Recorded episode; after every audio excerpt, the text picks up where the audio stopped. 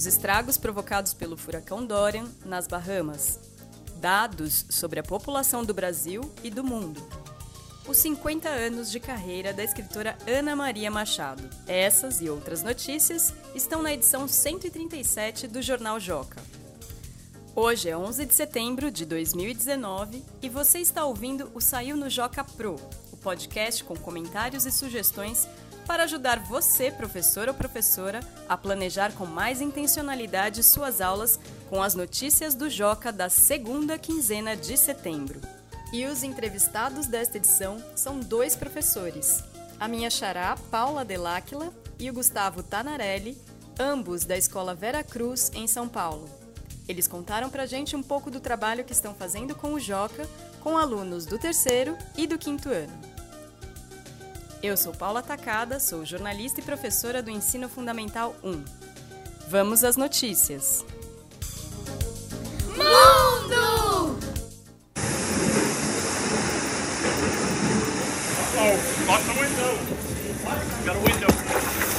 O furacão Dorian atingiu as Bahamas com ventos de cerca de 300 km por hora o Centro Nacional de Furacões classificou o fenômeno como o mais violento da história moderna no noroeste do arquipélago. das Bahamas mostram a força do furacão Dorian.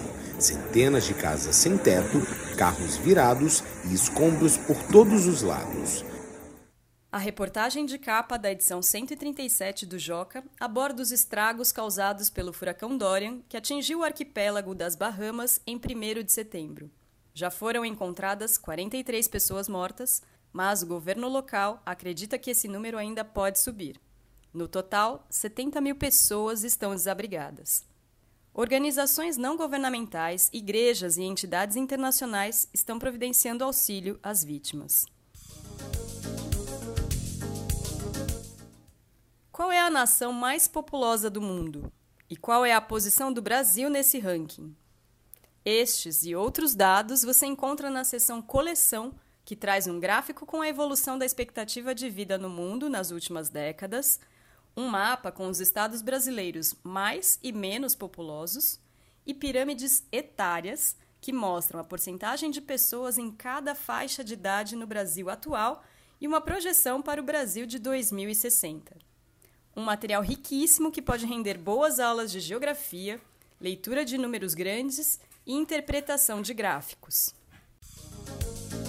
Cultura! E eu continuo achando isso, que um sentido de maravilhamento diante da vida me ajuda a, a vir chegando e, e vindo pela vida fora. E ajuda muito em momentos muito difíceis como esse que nós estamos vivendo hoje, que a gente olha assim e diz: ah, acho que não tem nada para me maravilhar, mas tem sim, sempre tem. A gente vai achando. Eu acho maravilhamento nos afetos, na natureza, na cultura. Né? Quer dizer, eu acho que a gente vai encontrando de alguma maneira, e isso faz parte de mim, eu me reconheço nisso, sim. Você acabou de ouvir a escritora Ana Maria Machado durante um bate-papo na Bienal Internacional do Livro, no Rio de Janeiro. O evento homenageou a autora que está completando 50 anos de carreira em 2019.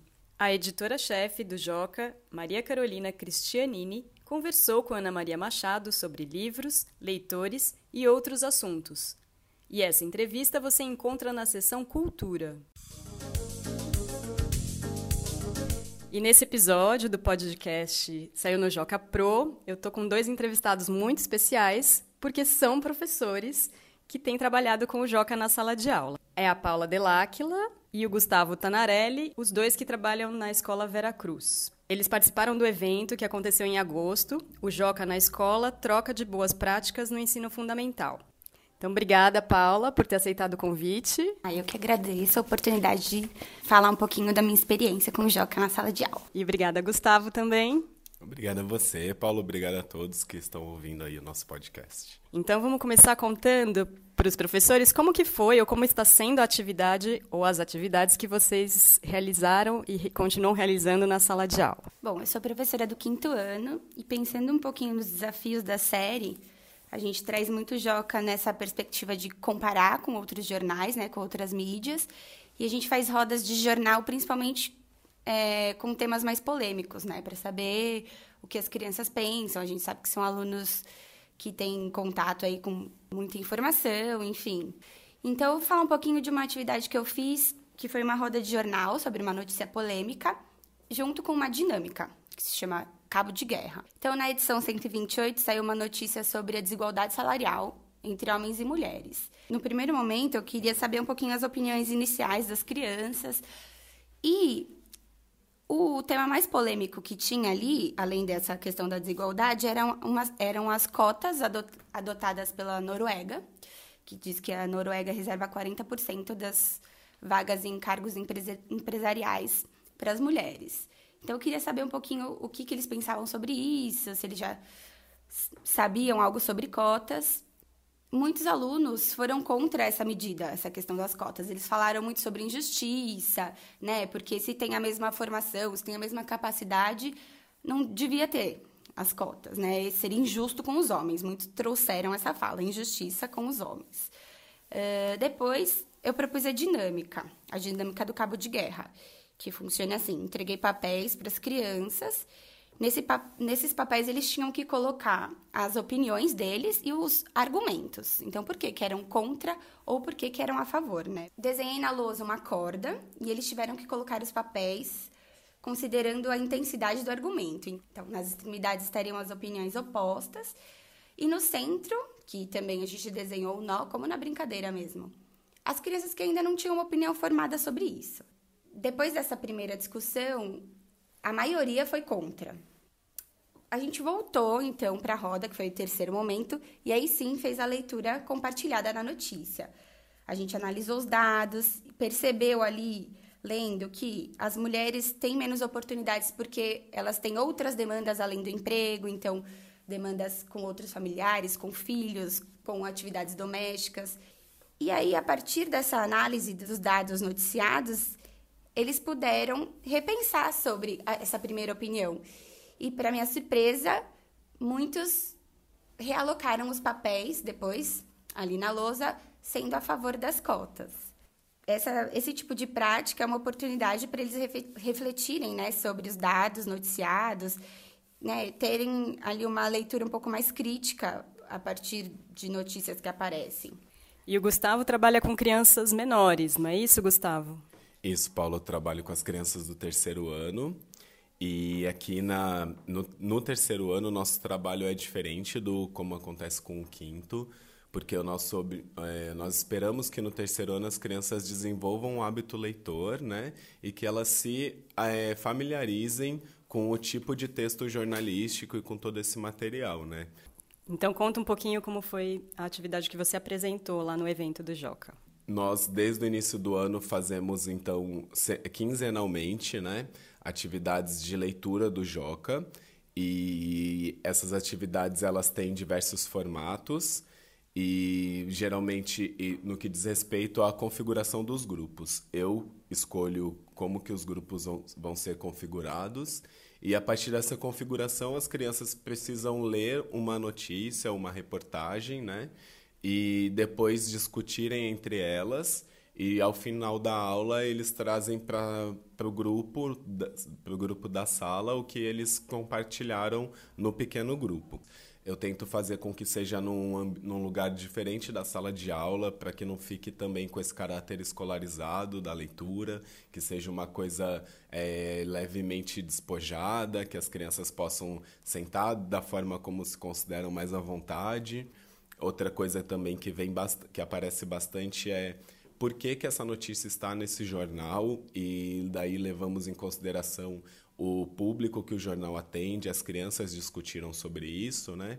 E discutiram bastante também sobre as é, notícias que são é, de caráter social, né? Porque estão no jornal e não de caráter individual.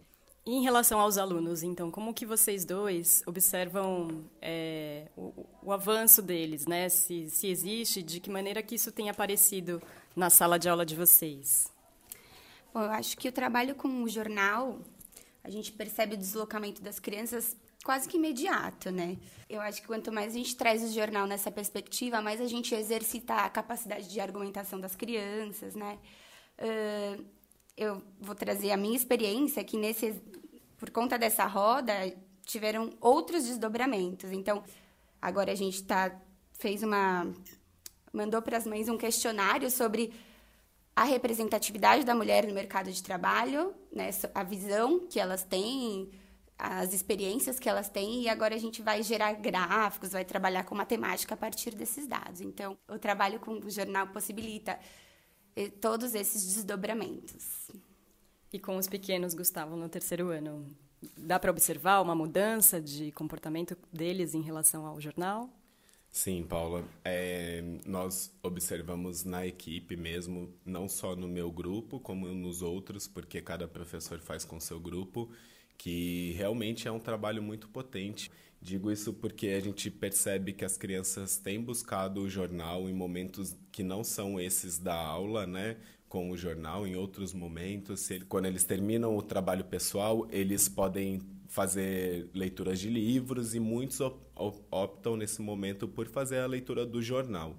O jornal ele fica exposto na prateleira de livros da escola é, com os livros que as crianças trazem e como o Joca tem essa distribuição quinzenal, é, toda vez que o Joca vem é comum agora, já no meio do semestre, nós vemos as crianças é, buscando o jornal e folhando sozinhas, autonomamente. E, sobretudo, agora no terceiro ano, nós estamos com o projeto dos indígenas. Essas últimas edições do Joca saíram com informações né, relacionadas ao tema. E antes mesmo de nós é, apresentarmos isso para as crianças, eles trouxeram para a gente e isso nos deixa muito orgulhosos de ver que o trabalho realmente tem gerado esse fruto, que é a criança correr atrás da informação e entender realmente o jornal como exportador social. Muito obrigada, Paula, pela disponibilidade, por ter conversado com a gente.